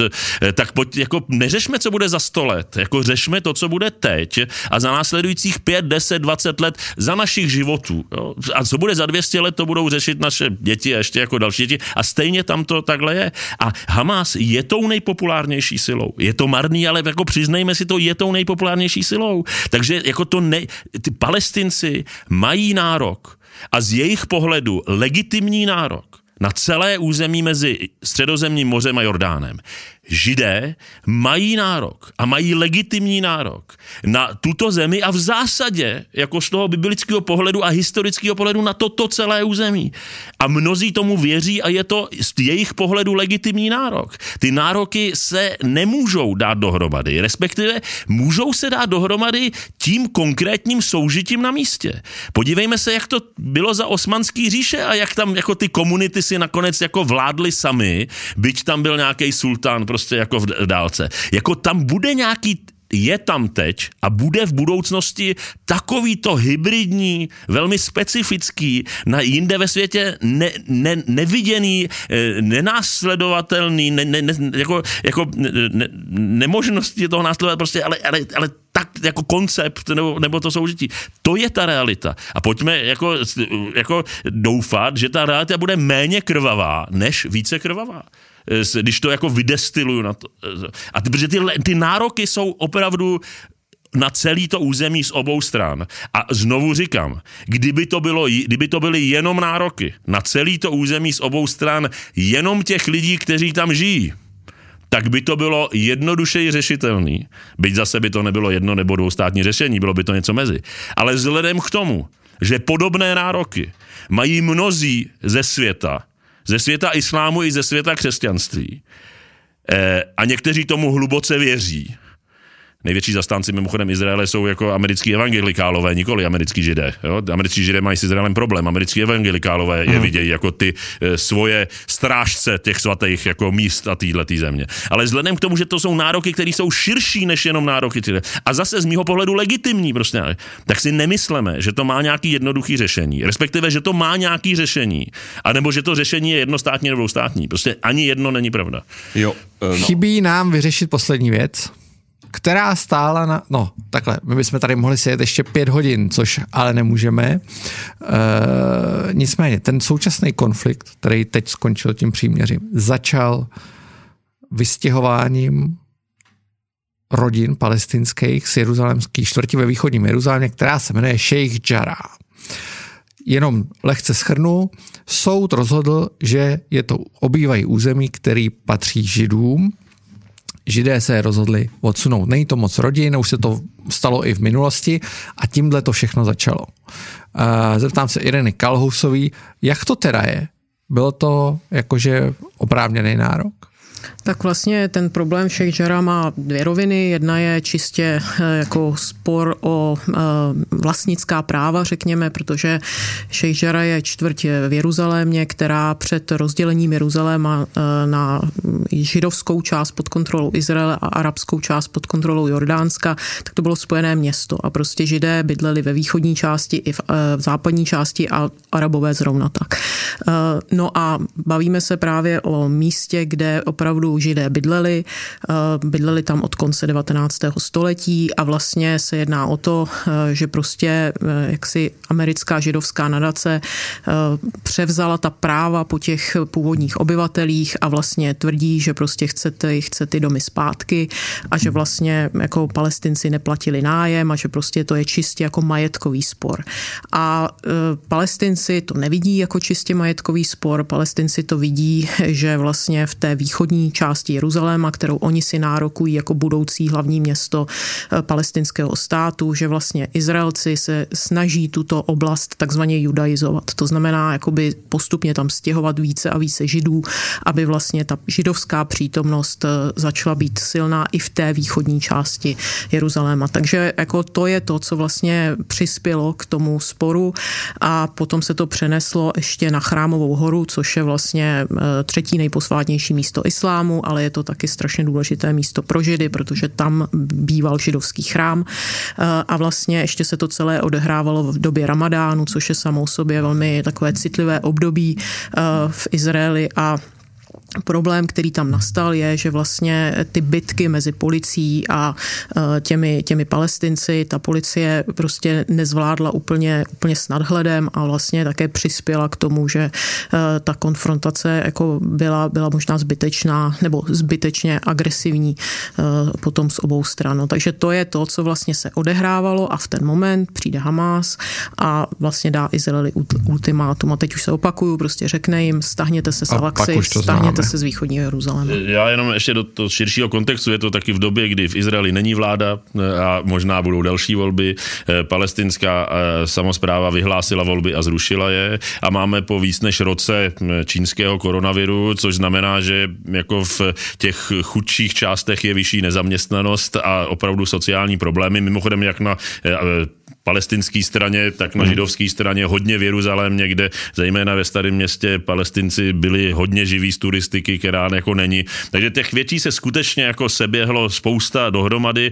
E, I konec konců souběh kalendářů, že e, pět dní po sobě slavili Izraelci sjednocení Jeruzaléma v době e, podle svého židovského kalendáře po šestidenní válce v roce 67 a pět dní na to palestinci podle našeho kalendáře slavili, eh, respektive vzpomínali na vyhnání ze svých domovů v roce 48. Tak těch věcí, které se seběhly a ta nervozita, která tam byla, eh, tak eh, to samozřejmě přispělo tomu, uh-huh. že bylo jednodušší, aby to, jako, aby to aby ta spirála se roztočila, aby se to vymklo kontrole a, a aby to dospělo k tomu, k čemu to dospělo. Tak jo. Eh, já ještě koukám tady na otázky našich patronů. V podstatě jsme projeli možná jednu, eh, jenom jednu vezmu, jakou roli může hrát eh, na to USA ČR při pomoci podpoře Izraeli, eh, pokud budou v turecké armádě sílit radikální hlasy. Je to, je to dynamika, které je nutné se obávat? No trošku bych se modlil za to, že Erdogan nebude věčně tureckým prezidentem a že potom nastoupí někdo, kdo nám bude blíže než jako Erdogan, protože velik, jestli pro Erdoganovi nastoupí další Erdogan nebo ještě radikálnější Erdogan, tak eh, to dojde do střetu toho, že prostě Turecko nebude moci být součástí NATO a, a, a, a, a skutečně dojde jako k velkému, eh, k velkému eh, klinči. Ten Erdogan ještě je furt aspoň částečně jakýsi pragmatik, tak v tom vidí nějakou hodnotu a to členství v NATO a myslím, že Turecko stále má nějakou hodnotu v členství NATO, ale jestli má na to nějaký problém v danou chvíli s, s konkrétním svým členským státem, tak je to eh, Turecko a uvidíme, jaká bude, jak to bude za 10, 20, 50 let. Snad bude Turecko hrát spíše jako stabilizační roli ve svém okolí i na Blízkém východě, než naopak, ale garantovaný to samozřejmě není a, a, a mimochodem jako projevy eh, tureckého prezidenta, už jsme o tom mluvili, v, co se týká toho izraelsko-palestinského konfliktu, rozhodně nenapomáhají e, uklidnění té situace, ať na té palestinské ulici nebo na té židovské izraelské hmm. ulici, jako každý si je zcela logicky čte jako po svém a je to, jsou to projevy, které vyzývají k, ke střetu Eh, nikoli projevy, které, vyží, eh, které vyzývají k nějakému, eh, nějakému soužití. Irano? Já k tomuhle vůbec nemám co říct a uh, myslím si, že jako spíš než co se děje v Turecku, uh, prostě bude zajímavé, do jaké míry jako externí hráči budou schopni ovlivnit to, co se děje mezi Izraelci a Palestinci a i tam se obávám, že ta možnost je dost omezená, pokud prostě na obou stranách nebude vůle, uh, aby vůbec k nějakému řešení jako dospět, dospět chtěli. A tam pak si myslím, že pokud takové mentální nastavení přijde, tak určitě potom mezinárodní vyjednavači budou strašně důležití, ale prostě zatím tam vůbec nejsme, takže eh, nezbývá než jenom prostě nabádat ty obě strany ke klidu a to je tak asi všechno. Mně se teď mnoho, mě se teď mnoho lidí ptalo, jak, může, jak mohou Spojené státy jako přispět k uklidnění té situace a oni Spojené státy skutečně přispět k uklidnění té situace příliš nemohli, oni nic zastavit nemohli. Eh, oni mohli udělat jednu věc a tu možná udělali, respektive to mají ve své moci, eh, dát Iránu jasný signál, že nemá otevírat tu severní frontu frontu, eh, pokud by to Irán chtěl otevřít, eh, že jinak tedy to bude válka širší prostě s Iránem. Ale jako na tu vlastní eh, palestinsko-izraelskou realitu ani ty spojené státy nemají žádné magické páčky, jakým způsobem to, dojít to mě, těch lidí. To je straš, teď mě došlo, to je strašně zajímavá poznámka. Jak v tomhle může hrát, a poslední otázka, roli management vztahů USA, Irán, a teď ne jako vůči jako Hezbalách a, a Severní fronta, ale obecně celý ten díl, který vlastně díky jako Obama protlačoval, eh, Trump ho smetl se stolu a teď je jako, teď se vlastně čeká, co, co bude dělat Biden vůči Iránu, což na tu celou dynamiku vlastně může mít jako obrovský dopad. A myslím, že mělo, protože ta jednání v té Vídni prostě probíhají paralelně s tím, co se odehrávalo eh, vlastně mezi Izraelci a Hamásem a pravděpodobně to, že to ten Hamás, nebo že se ta fronta nepřenesla na ten sever, jako může být výsledkem toho, že Amerika řekla, podívejte se, pokud to začne lítat ze severu, tak my ta jednání s, eh, s vámi, Teheránem, prostě ukončíme. A Teherán má zájem na tom se dohodnout, protože ty sankce prostě bolí a ta ekonomická hmm. situace v Iránu je prostě strašně špatná. Takže je to možné, že vlastně díky tomu, že seděli u toho jednacího stolu, sice ne spolu a přes nějaké prostředníky, tak to možná dalo Americe poměrně silnou páku na to vlastně Irán zastavit v tom, aby, aby se do toho chtěl nějak vložit, což si myslím, že jako můžeme být vděční, protože, jak jsem už říkala, to myslím, že by bylo velké soustoj pro Izrael. Mm-hmm. Dobře, tak jo, tak díky moc. Děkujeme za skvělou debatu. Děkujeme za pozvání. Děkuji. Děkuji také.